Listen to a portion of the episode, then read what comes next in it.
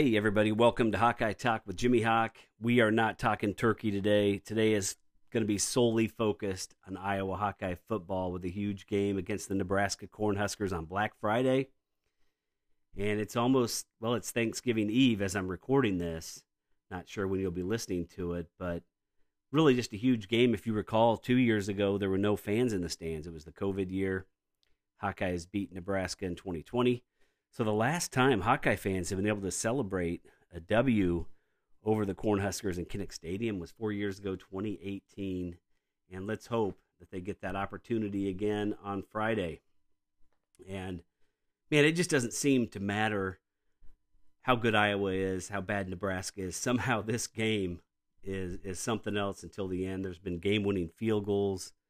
Keith Duncan, Miguel Recinos, and, and other really close games over the last several years. I'd like a 42 to 10 win or something that lets me relax on Friday, but game doesn't seem to work that way with Nebraska. You know, I think they really in the past have really wanted this victory. Uh, it's going to be a little bit different. I'll get into that later. You know, with this team and and with the interim coach, etc. But really, the, the thing that I'm most concerned about here is Sam LaPorta being out of the game, and he's such a huge offensive weapon for the Hawkeyes. That's a really big factor here. Monte Pottebaum as well, you know, an experienced blocker at the fullback position, but Sam just a huge part of that Iowa offense, and he's out of the game. I believe his knee was scoped after the Minnesota game last weekend, and he had 97 yards receiving on four catches, and I believe all four of those were in that first quarter. So Sam will definitely be missed. He's the leading receiver for the Hawkeyes, 601 yards, over 34% of the receiving yards for this team, and his 53 uh, receptions account for about a third of the receptions as well. The good news is, you know, Spencer Petras is starting to distribute the ball to more players, and we've seen that over the last several games. Nico is catching quite a few passes, Luke Lachey getting quite a few targets, and Luke Lachey stepped up big time in the second half of the Minnesota game with LaPorta out. Uh, he had that huge catch to set up the game-winning field goal. Brody Brecht had a couple of nice catches in that game. He's really coming on. Diante Vines are getting more involved as well. And, you know, I'd like to see Arland Bruce get more targets. He's had some injury issues this year, but I'd like to see him get some jet sweeps. And and I'd like to see him running around the end for some big runs, gashing that really soft Cornhuskers defense. But with Lachey moving into the starting role, Addison Ostrenga, the true freshman tight end from Wisconsin, he's going to move to the, the Luke Lachey role. He caught a pass last week for six yards. That's his only catch on the season. But Kirk Ferentz has said some really nice things about him, so he must be doing a really good job for a young guy. And there's also the transfer, Steven Stilianos. They may want to use him in running situations for some additional blocking. The thing that has most impressed me about Iowa's offense the last few weeks is how they've been able to put the ball in the end zone when they get a short field. You know, the defense does its thing, gets the ball back, or special teams. We've seen Cooper DeJean in, in the punt return game doing some really special things and getting the Hawkeyes good field position. Next thing you know, the offense is out there and scores in two or three plays. You know, or at least they've had the ability to put points on the board, if not touchdowns.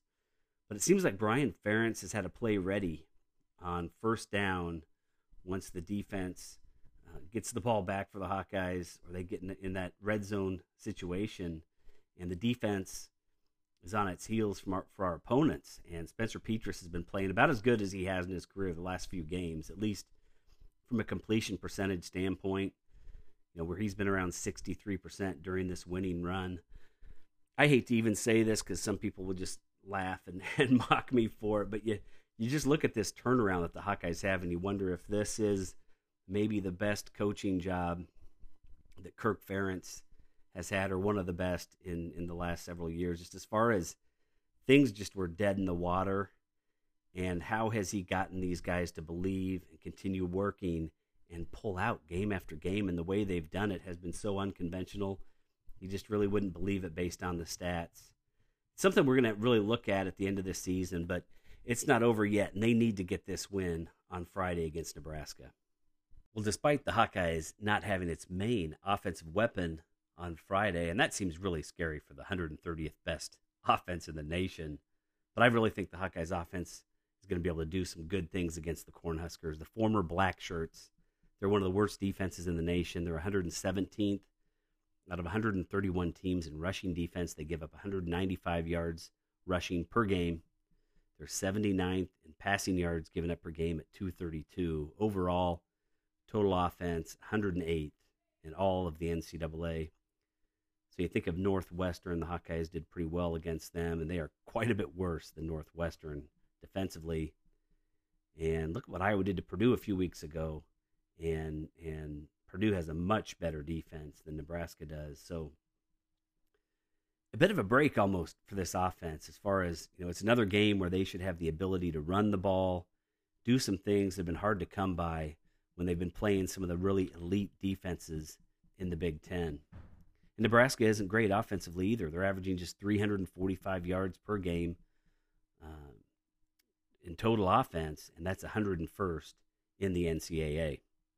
Well, quarterback Casey Thompson, he's had his ups and downs this year. He was a transfer from Texas, and he was looking pretty good. If you look at that first game of the season, you're thinking, wow, they've got quite a quarterback there in Nebraska.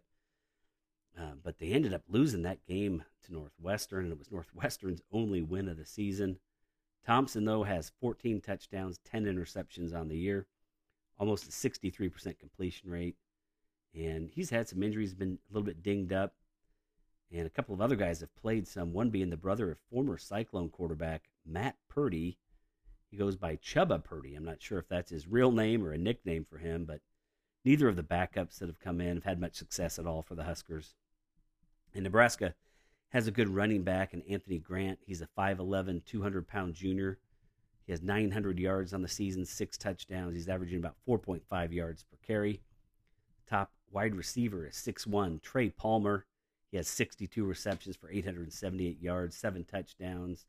He's a junior, as is Marcus Washington, another wide receiver, 6'2.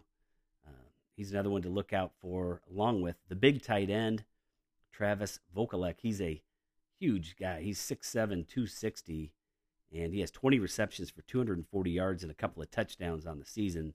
Would really like to have Justin Jacobs in this game to, to be on pass protection against him with his length and coverage skills. But of course, Jacobs is out out for the year with injury. On the defensive side, Nebraska is just not a good tackling team. Um, but watch on passing plays for defensive end Garrett Nelson, the other defensive end Mathis. They are the leading pass rushers. Um, so Jack Plumb and Mason Richman need to keep them out of the backfield, keep that pocket clean for Spencer Petras. We've seen what he can do when he has a clean pocket and he has time to throw down the field. But with only 18 sacks on the year, the Huskers really haven't been too good at putting pressure on the quarterback. The more I look at this game, the less worried I am about the Huskers. Like I said, I mean, this has been one the last few years that have been close no matter what the records are. And Nebraska has played some tough games recently. They're they're the masters know, Iowa State's trying to t- trying to take over in this category, but Nebraska is is unbelievably good at losing one score games. I mean, they lost to Purdue by six. They put up 37 points on Purdue. Uh, they were beaten pretty soundly by Illinois and then by Michigan in Ann Arbor. But a seven point loss to Minnesota and Lincoln, and then just a close home loss last weekend on senior day to Wisconsin. And you kind of wonder what that took out of this Nebraska team, if that was kind of their last gasp to try to get a victory, a home win on senior day, a win for their new coach or their interim coach, Mickey Joseph. It just didn't happen for him. Wisconsin scored 12 fourth quarter points to pull out a 15 to 14 win. And that was despite Mertz, the quarterback for Wisconsin, just really struggling in that game. But Wisconsin put up a lot of rushing yards on the Huskers defense. And offensively, just 171 yards of total offense for Nebraska last weekend. Well, this game on Friday feels like one where the Hawkeyes have a ton to play for, and Nebraska just really doesn't this year. You know, many of the Nebraska players are probably thinking of the transfer portal. Where will they be playing next year, not knowing who their coach will be? And interim head coach Mickey Joseph is likely not to be the head coach next year. They don't have any shot at the bowl game. Really, they're just playing for pride at this point. But the Hawkeyes have just a ton to play for. And I think Caleb Johnson's going to have 125 yards rushing. I think Leshon Williams will have another 50 yards. Luke Lachey with a big game at the tight end position, along with Nico Ragaini. And I see a, a wide receiver touchdown in this game, whether it's Nico or Bruce, Brecht, Vines. One of those guys is going to get in the end zone, hopefully twice. Who knows? Um, but Iowa's defense will not let the Huskers do much in this game, and I believe the Hawkeyes are going to win 27 to 10. Now, this is for the Heroes Game trophy. Both teams are playing for that. But for the Hawkeyes, it's a chance to play for the Big Ten championship again for a second year in a row by securing the Big Ten West championship. Who would have thought we would even be considering this a few weeks ago? It is it is completely amazing with this offense, with the struggles of this offensive line for the Hawkeyes to be going on this run. Now they've got to get this one Friday. You know, it, it's just so important that they get this win and make it to Indy in, in just kind of amazing fashion. So let's get this dub over Nebraska to make it eight in a row. Isn't that amazing? to be eight in a row and nine of ten if the Hawkeyes can win on Friday. And we need another win over those volleyball fans, our neighbors to the west. Well, happy Thanksgiving, everyone. Eat plenty of turkey and pumpkin pie. Get out to Kinnick if you can and cheer on those Hawkeyes on Black Friday. Go Hawks!